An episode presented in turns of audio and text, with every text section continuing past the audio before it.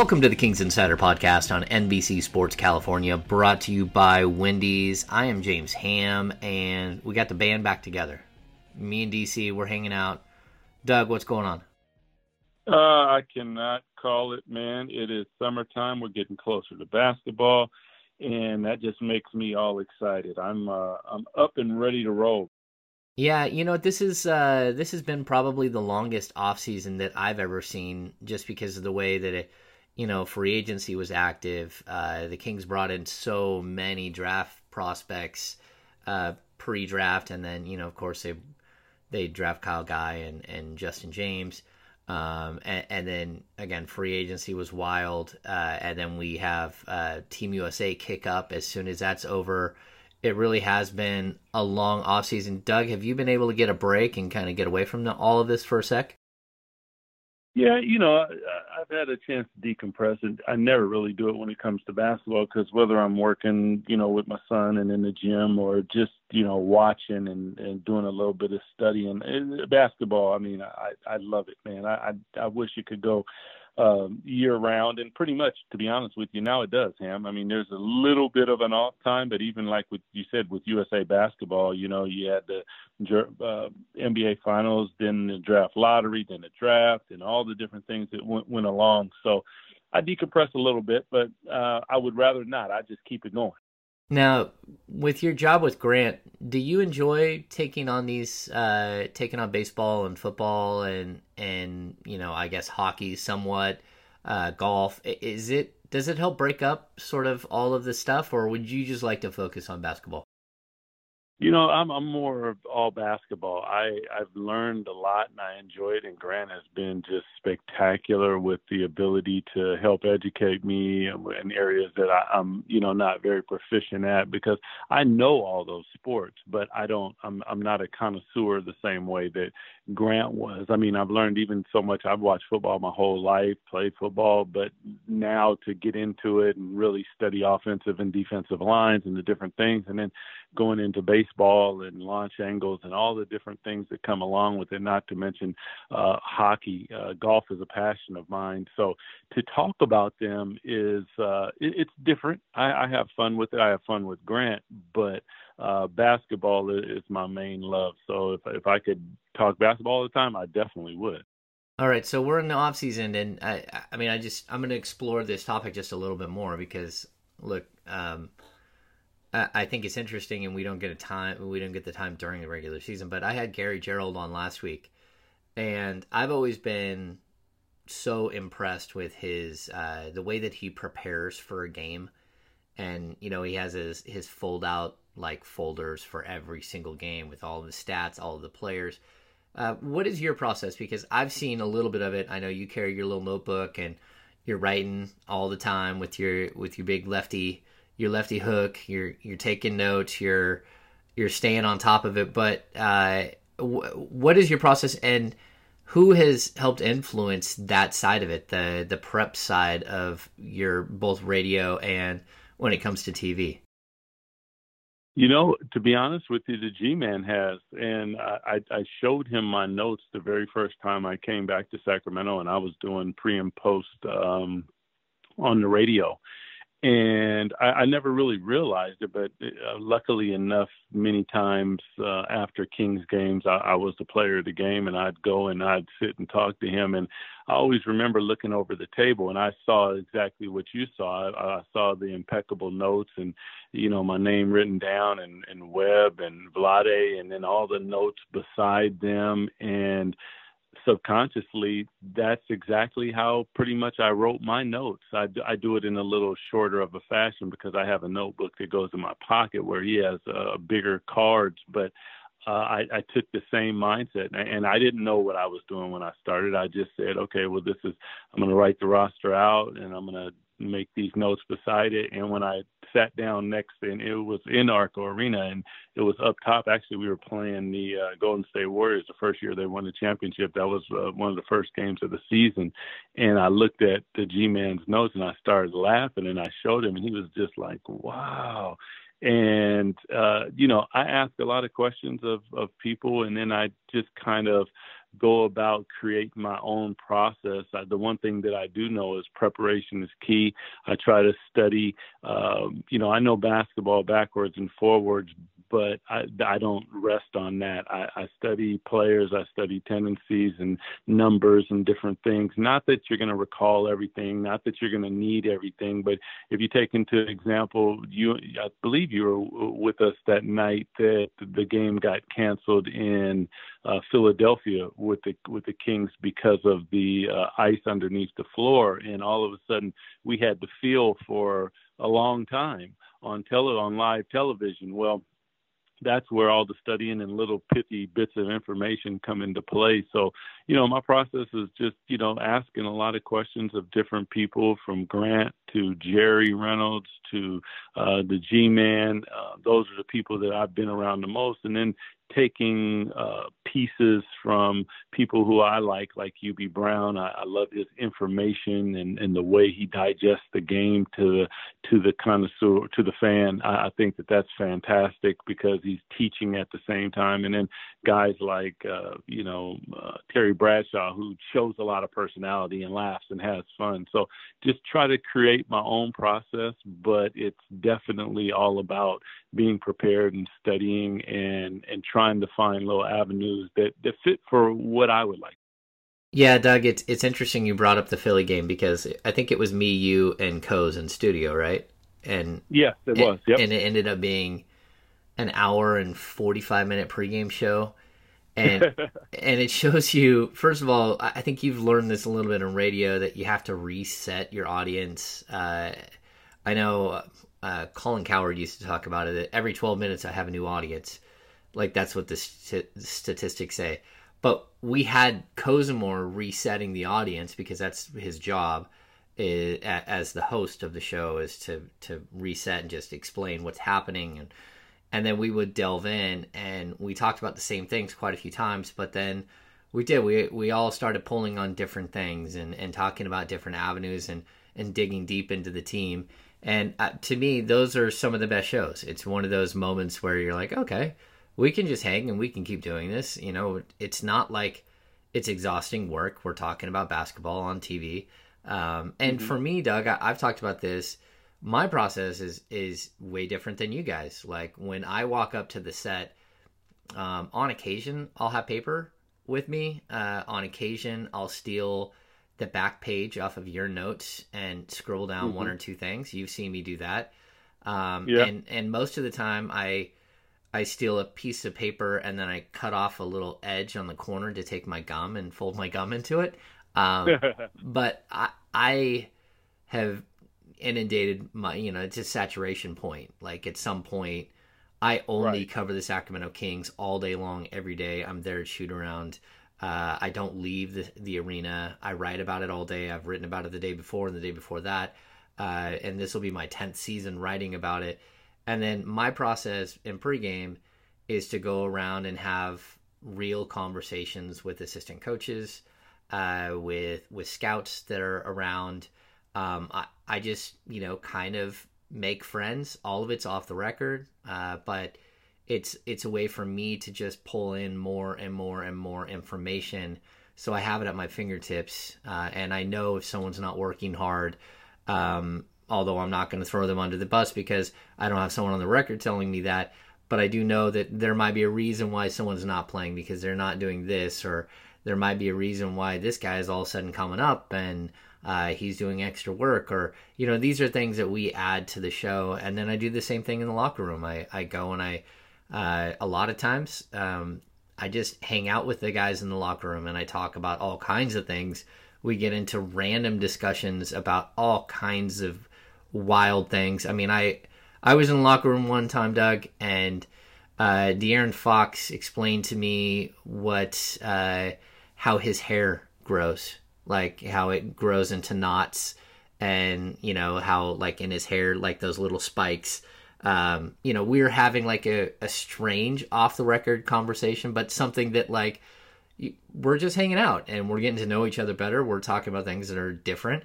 But again, it's just kind of like let me let me get a feel for who these guys are in a different way so I know how to write about them with more with more thoughtfulness, with more, you know, more behind it that I know about them and their character and who they are. So kind of an interesting um, way that I handle my business and you handle yours and Gary handles his and Jerry handles his. I mean, I think all of us have such different processes. Uh, but to me, it's like this is what an off-season conversation is about, right? We can talk about things like this. Oh yeah, I, I think that the the fans, I mean, you know, they see a finished product. It's similar with what we see with the players on the floor. You know, you don't see all the process now with more access. You are seeing behind the scenes, but for a long time, you didn't know. You know, it, you see 48 minutes of basketball in small vignettes, but to get to that point, it was hours and hours of endless repetitions to get to the point where you deliver that product. Similar to what you're saying is you you, you inundate yourself with information about the king. So uh, I probably could go on without without notes. I just have them because it, just stuff hits me. I'll look down, something hits me, it falls in place and it's a it's a it's a crazy process to watch. And you know in uh Kozimor he he's different too. You know we watch him now he has a different job but to uh-huh. watch him and his process and all the notes that he makes and then for in our ear for them to say scrap that scrap that entrance. We want to go with something different Coz and then Coz just kind of scratches down a couple things and it comes on and he's live and, and he's going. It's uh it's really a lot of fun. It's funny you bring up Coz and I, I don't know why I didn't add him the preparation that Kozimor goes through, people don't know this. Like, it's so incredibly intense. He has he has so much more prep work than we do. Um, but then again, we are doing other things to get our prep work in. But his his buildup is nuts. Uh, you know, yeah. like every single commercial break, going to a commercial break, he has to know the the read that we're going into it. Um, yeah. You know, we have all of these like what do they call them? Um, misplaced promos. So yep, if, you, yep. if you're watching if you're watching a game, uh, if you're watching the Kings game on uh, you know channel 698 on DirecTV, uh, just so you know, uh, the the Sharks game starting at 7:30. You can find it at you know um, channel 698 dash one. You you know so he has to have all of these other elements and plus his opening is, is never. Yeah like I don't script anything. I I mean I think about things before I, I go on, but I don't script anything um, as far as what I'm going to talk about. Uh, there are questions that I know are going to come my way, um, but like nothing is scripted, and he has to script his opening, which is always funny because we're sitting there and he's talking about some weird, you know, some weird, uh, you know, he's talking about hot dogs at in Chicago or he's talking about some restaurant that's just random and we're like, where is he going with this? And then he ties it all right. back in and he, he throws a bow on it. We're like, all right, we're we're on, we're, we're live. so you know that's what that's what makes uh, Grant, in my opinion, like you know when when Grant isn't doing it anymore, I think people will truly truly appreciate uh, his talent because Grant doesn't, like you just said with uh, Coz, Coz scripts his. Grant does not script his, man. That's just that's off the cuff. I mean, we're at the uh, we're at the Chase Center, we're at the Staples Center on a random Thursday night, but we were just at the Wachovia Center a night before, and it's it's live, and he just goes and he's like, oh, "Don't worry about, it. just follow me." And I'm just like, I'm like, all right, dude. And it's and it's impeccable, man. He just he, he nails it. And the same thing with the reads. I mean, he has reads in between. He's like, you know, and then all the different hand signals and different things that he does, and he just has he has he's, he's like a he's like a point guard, and he has he has full control over everything, and it doesn't it doesn't become too much. And I, I think that that's where you know I listen to other broadcasts and things like that. And Grant is he's he's just crazy at his job, man. I mean, like nobody. He's a machine, like nothing I've ever seen. Yeah, we've talked about it. You guys are. He's right in the middle of a commercial read, and it's a live commercial read. And we're. I'm talking about your radio show. I'm not talking about uh, it, at the uh, at the stadium at the arena when he's doing Kings coverage. But you're. He's in the middle of a com- commercial uh, read, and he just pops off. Oh, that's got a shot. Oh, home run. Yeah. And he's watching the Yankees game, and then he and then he drops right back into the commercial read. It's like it's just thrown Seamless. in there.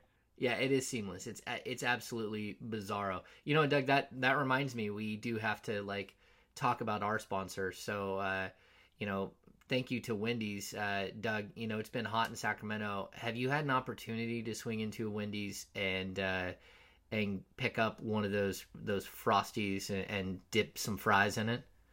Listen, man, I, I'm a frosty from way back, dude. You're like new to this, man. I've been I've been Wendy's frosty and fries, and, and I might have been the first person to dip fries in a frosty. To be honest with you, when I said, "Mom, look at this," and the and the salt and the sweet, oh my Oh yeah. god, next level, next level. Hank. Yeah, that's good. And right now we're having like the chicken sandwich uh, debate on Twitter, which, I, to be honest with you, I don't get because I I literally have never been to either of the other two restaurants that are out there. But uh, Wendy's has their spicy chicken nuggets right now, which you know it's uh it's interesting. It's a spin on what's happening out there, uh, but I, I think it's probably a spin without the extra carbs of a of a small little bun on top of your stuff.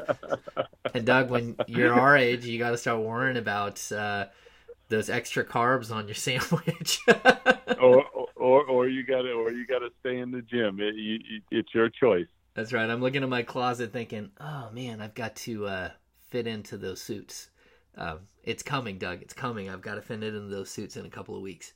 Um, all right, so let's get to a couple of things. Uh, we've we've wandered, we've meandered here through a couple of topics. Um, Doug, Team USA, uh, we got to watch De'Aaron kind of take off. Uh, he was having a great camp. We got to see Marvin Bagley get an invite. Um, I don't think you and I have talked about either of those guys stepping away.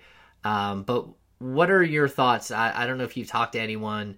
Um, I, I certainly have had some conversations, but not uh, a full fledged conversation about specifically why Fox stepped away. Um, I, I understood Marvin Bagley. Uh, Mar- Marvin was on a one week commitment that they tried to stretch into a five week commitment or a six week commitment, and was like, wait, wait, wait, wait. Uh, You know, I've got a, I've got an album coming out, and I've got you know vacation plans and all these things that you guys didn't tell me there was potential for this. But when it comes to Fox, um, I was there the night that he played six minutes down in Anaheim, and I thought that that was part of the issue. Uh, just sort of the realization that he might be putting his entire life on hold and then not play uh, an integral role like he thought he would. But what are your thoughts on on this whole situation? Well, you know, first of all, with with Marvin, I I, I would agree with you. I think that b- both of these guys, I, I truly believe for the Kings that the, these are stars in the and I'm talking superstars. I think both of these guys have the ability to be, uh, you know, that that next level talent in the NBA, which for Kings fans I think is spectacular because you have a one-two punch that could be one of the best one-two punches in the league. So, with that being said, Marvin stepping away uh whether it was an album whether it was whatever he, he didn't understand or or they didn't maybe articulate exactly the commitment. He gets there he blows everybody away. That in and of itself that that's fantastic. Now go away work on your game do the things that you had planned. I have no problem with that. With De'Aaron Fox the first time that i saw it i was like what the heck because we had just had Jerry Colangelo on the radio, and he spoke very highly of De'Aaron. And uh, you know, I I had already been saying I'm just watching like the uh the what was it the blue and white game, and De'Aaron is just he's he's murdering. He, uh, he just defensively, he's stealing the ball. He, he's doing whatever he wants whenever he wants. So. I personally said I think De'Aaron is one of the top probably three guards there and in his mind he probably thinks he's the best guard and that's what the one thing that I truly truly love about him is he he believes that he is the best player on the floor um but when I went and looked at the box score, I knew right then. I, I said six minutes. Are you joking me right now? This kid Derrick White is playing more minutes than him. The kid from Brooklyn, the shooter, is playing like 20 minutes almost, and De'Aaron is watching these guys. Uh, I, it just for for me, I, I think that he said to himself, I can get more by stepping away.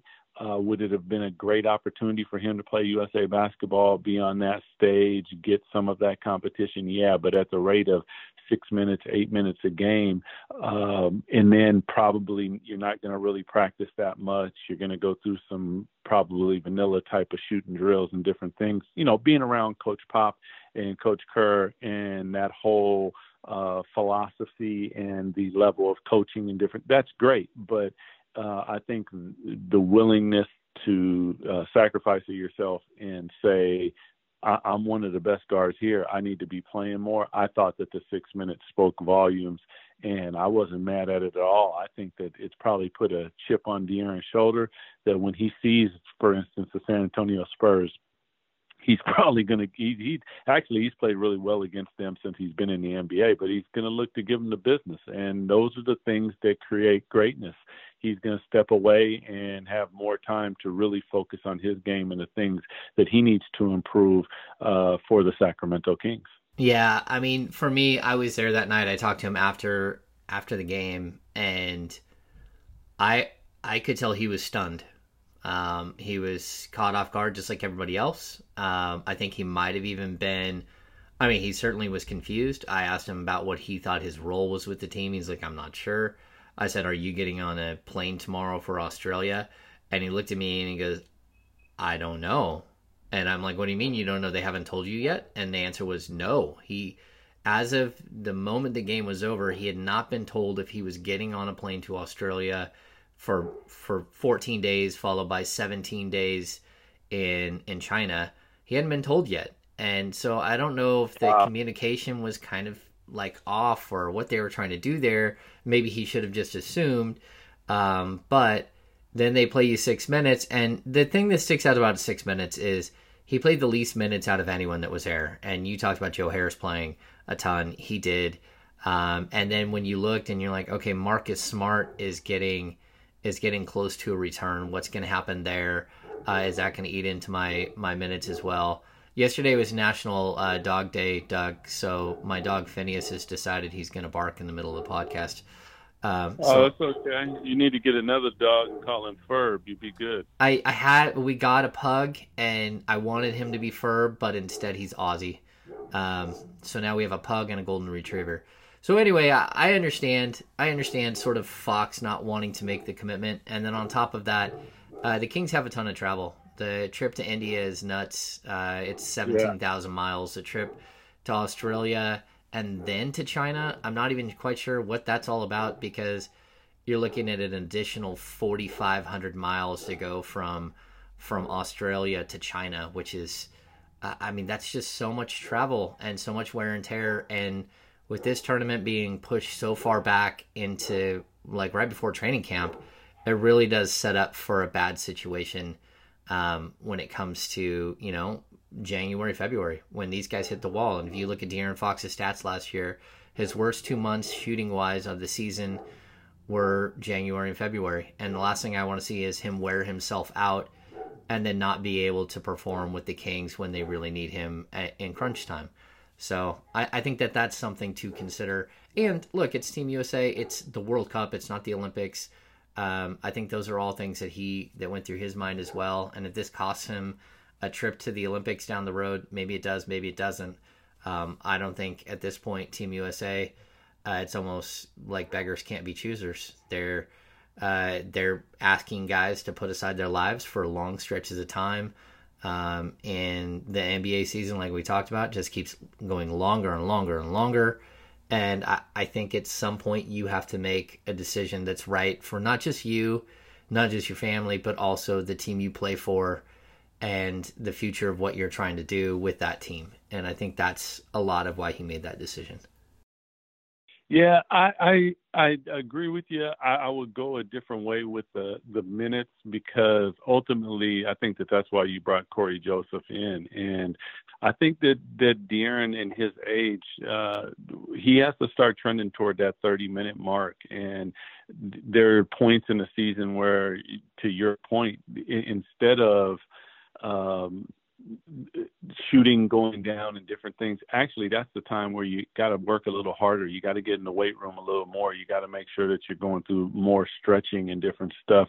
And there's that's when maybe you you make sure that he's doing more meaning off the court in the weight room flexibility all those. And you bring his minutes down a little bit and you give Cory Joseph a little more as opposed to I see a lot of guys shutting down. And I, I'm just I'm I'm I'm against that. I'm more with the active recovery as opposed to shutting it down. But that that's a that's a whole science in and of itself. But De'Aaron, uh, with where he's at, with his age, his ability, uh, I, I think that he's got to start trending towards that 30 minute mark plus to to really take the Kings because when he's on the court, the Kings are are a different animal, and you have to learn how to play at that high level and still deliver.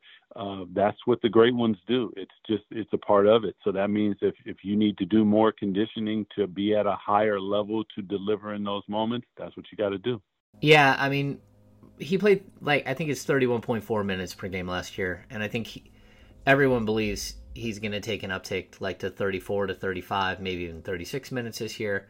Um, yeah. For me, I, am okay with that. I mean, I, I mean, Latrell Sprewell spent his entire career playing like 42 minutes a game. Um, like when he was done, I, I think his body was shot. Uh, but you know, that's what old school basketball players did. I think we're learning more about rest and about uh, recovery, and and I, I, do know that Fox has been in the weight room working out nonstop. Uh, we saw the piece where he's eating what was it, 4,500 to 5,000 calories a day because you know he's a stick and he's trying to gain weight, and it's you know it's not easy to do. Um, but at the same time, you know, I, it's a balancing thing. It's it, you got to know your body and know what's right for you going forward, and whether it's going to work out for you or not, uh, and whether it's going to have negative effects during the season. And at 21 years old, I think he's he's still building who and what he is as uh, just structurally uh, as a person. And I think he's got a long ways before he knows what his body can do and can't do, and and how much rest and recovery it does take. I mean, I think he's learning. And a guy like Harrison Barnes, for me, giving he's a huge part of that. He's making sure that those guys are lifting after Team USA every day. Uh, he's in the ice tub every single night after a game he's doing the things to maintain his body. He's showing them what to do, and it's something that we saw with Vince Carter, but now we're seeing it as well with Harrison Barnes, sort of that veteran who doesn't just you know work with you on on the mental aspect or or putting his arm around you, but he's actually actively forcing you to learn about your body and about your nutrition, about what it takes to maintain and to be a physical specimen when you when you hit 27, 28, when you hit 32, when you hit 34, if you want to keep playing, you got to do this to do it, you know, to keep playing and to be active. And so I, I think it's uh, it's good that he's walking away in my mind because I think this season for the Kings is going to be it's a big one. It's a big one where they need to take another big step forward, um, just for their own franchise and everything that's going on. Um, you hit year four in a new stadium. Um, you got to be good or fans start to tune out a little bit. And the last thing you want to do is have uh, a giant, beautiful new stadium that is partially empty. Um, and, and, I think all of this plays into it, Doug. Yeah, I, I would I would say so. I think this is a a year for the Kings to to really uh, shock a lot of people. I, I think that just like last year, they, they are being looked over in a lot of ways. And oddly enough, when we talk about De'Aaron, when we talk about Marvin, and we talk about Harrison, who have all, uh, and, and let me not forget. Um, uh, Bogdan and Nemanja and guys who are playing in these tournaments. But one of the things I think speaks volumes for the keys uh, for the Kings is their enormous amount of depth. And I think that on any given night, that is part of and I've said this because I thought that the Utah Jazz built the team that way is instead of having a really top heavy team with like uh, two superstars, they had a team and the team was deep. And by the team being deep, it allowed them to compete on nights where uh, you know, somebody might have been tired, or you have the ability to continue to bring fresh bodies, or it's a back to back, or it's, you know, uh, five games in 10 nights, or whatever it is. And I think that the Kings have built a team that can do that. Yeah, I think so too. This is the deepest team they've had since I've covered them. That's it's not even a question. I mean, Cory Joseph played over 25 minutes a game last year for Indiana. He's he's going to be lucky if he plays 14 to 18 minutes with Sacramento Kings this year and I love what he brings, but I also know that he's there to support the young guys and bring them up. I also like that he's an incredible defender. Uh, Fox can learn from him. He can take things from his game and implement them into his, uh, and he can get better. Um, and I think if you look around with what the Kings did at almost every position, you kind of had that same vibe where they've brought in guys who can help uh, cement a position until a young guy's ready or compete with a guy push a guy, uh, teach him new things, do uh, you know really shore up the defense with guys like Dedmon and guys like Ariza and guys like Cory Joseph. I, I really like what they've done with this roster in the offseason. Um, and that brings us to the guy who who's done this, right? Who's created the roster that we're going to see this season, and that is Vlade Divac. And Doug, um, you know, you and I are going to have discussions about this again and again, but uh, Vlade's walking into the Hall of Fame, not Labor Day weekend, uh, but the weekend right after.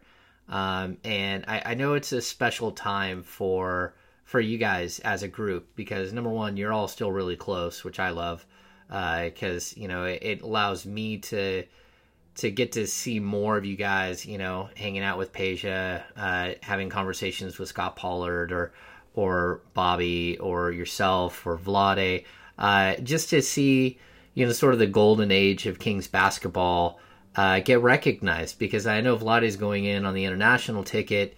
Um, but that's sort of a means to an end. I think Vlade had worked his way throughout his career to a point where, um, you know, he would have been considered either way, uh, just because his impact on the game, um, the things he brought, the way he changed the game, but also the incredible run that you guys had as a team. And uh, I guess my question is, what did he mean? We we've heard this like so many times that he's the the glue guy, the culture guy, the guy who pulls everybody together.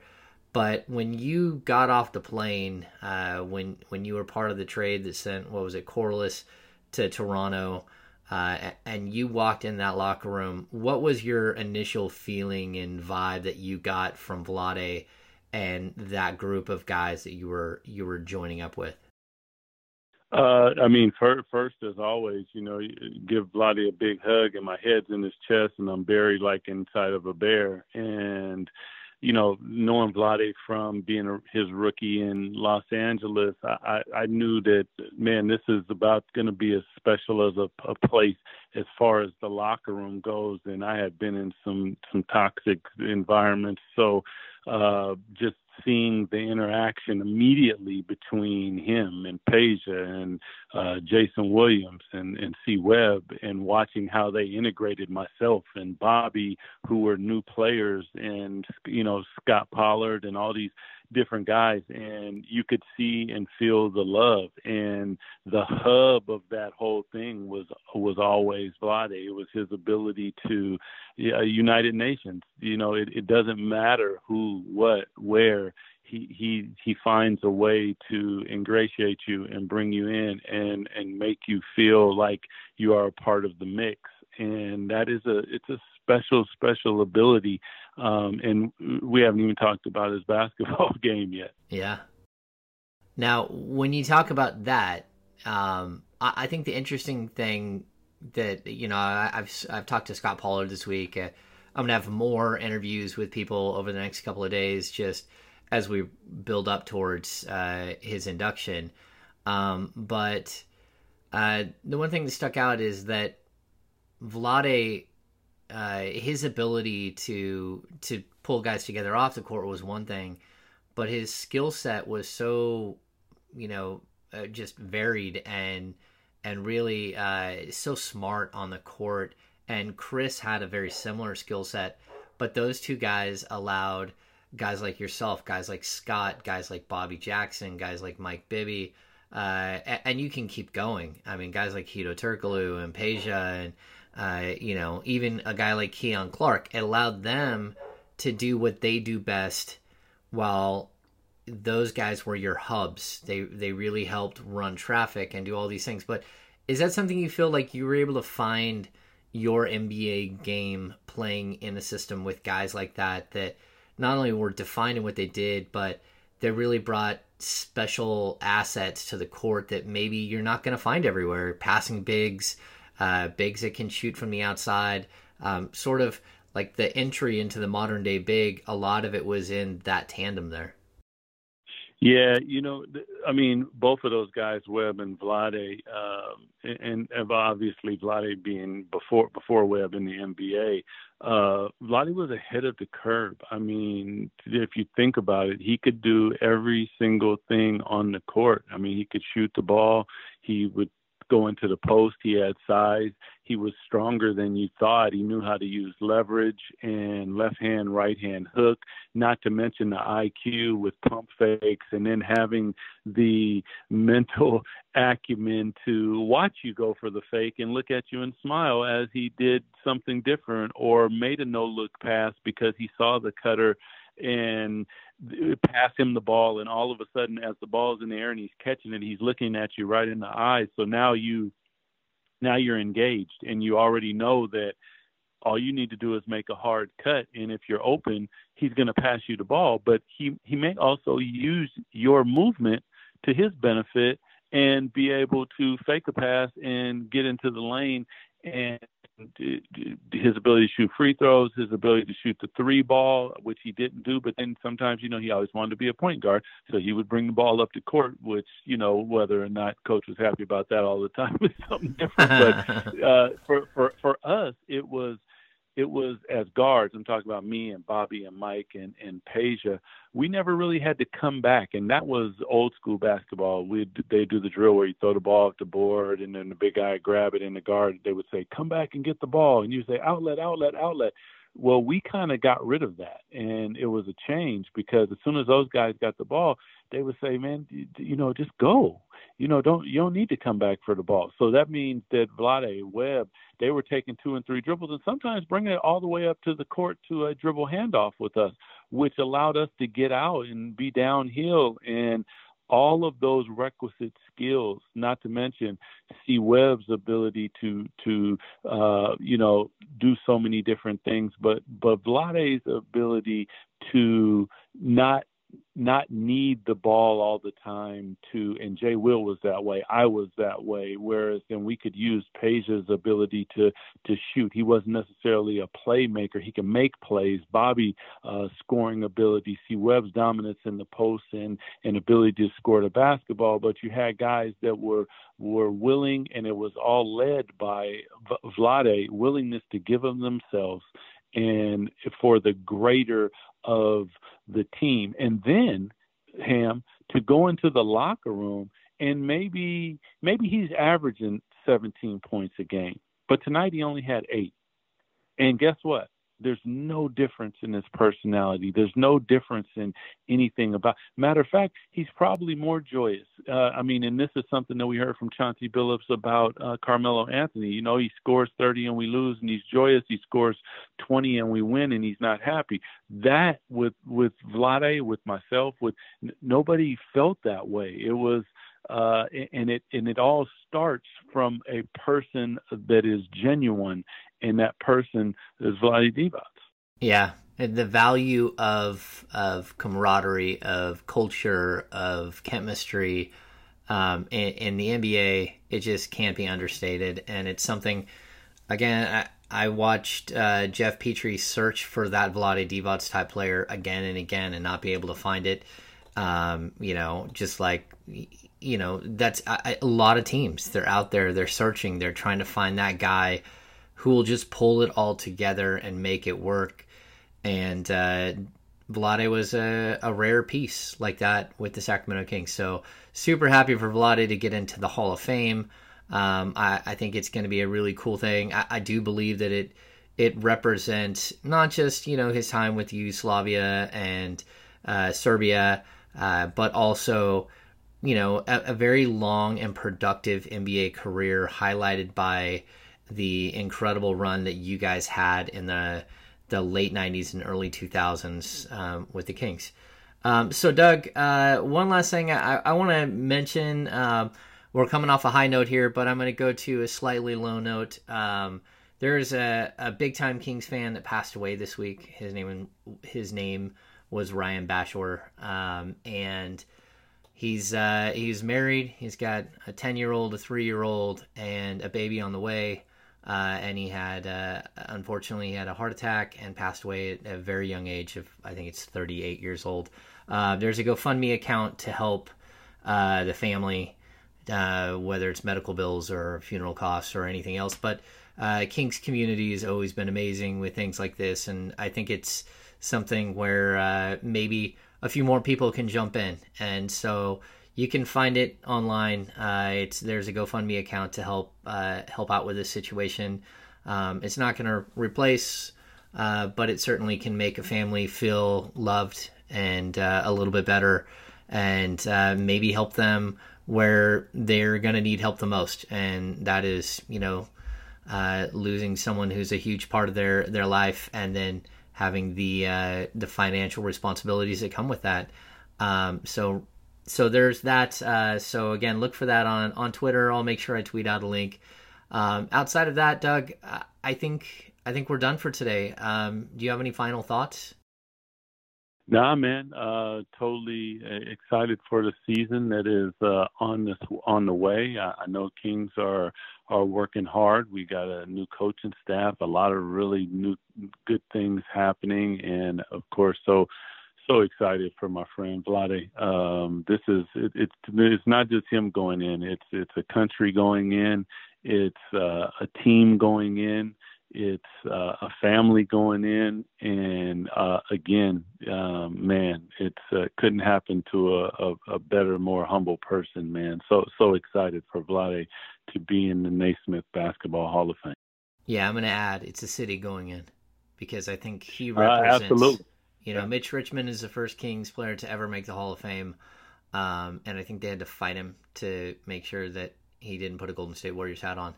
Um, I think when it comes to Vlade, uh, Vlade represents no the city of Sacramento, and uh, you know the struggles that he had um, when he first got here with you know the wars in, in his home country and and everything else. I mean, uh, he's an amazing character, and to have him back in town is is really cool. Um, and for those of us who are lucky to have spent any time with him, uh, there isn't a more intriguing and fun person to be around. He really just has a spirit about him. And I know on occasion it gets him in trouble because his jokes aren't always uh, taken the right way. Um, and, and, he ends up being fodder for media everywhere. Um, but a genuine person and a genuine you know, good dude who I think deserves this honor, and it's long overdue, especially from the international side. So, so Doug, uh, that's going to do it for this edition of the Kings Insider podcast on NBC Sports California, brought to you by Wendy's. If you haven't already, hop on, give us a rating and review. Uh, we'd really appreciate it. If you have some comments or some feedback that you'd like to give us, whether it's positive or negative. I apologize if you heard dogs barking. Uh, you can add it in there. I don't care. Uh, but yeah, give us a rating review on iTunes. Um, we love doing this. Uh, we're going to do it a lot more. I think we've strung together like four weeks in a row here. Uh, the plan is to do this every week from here on out. And uh, hopefully, you guys will come along for the ride. So, for Doug Christie, I'm James Ham. Thanks for tuning in to the Kings Insider Podcast on NBC Sports California.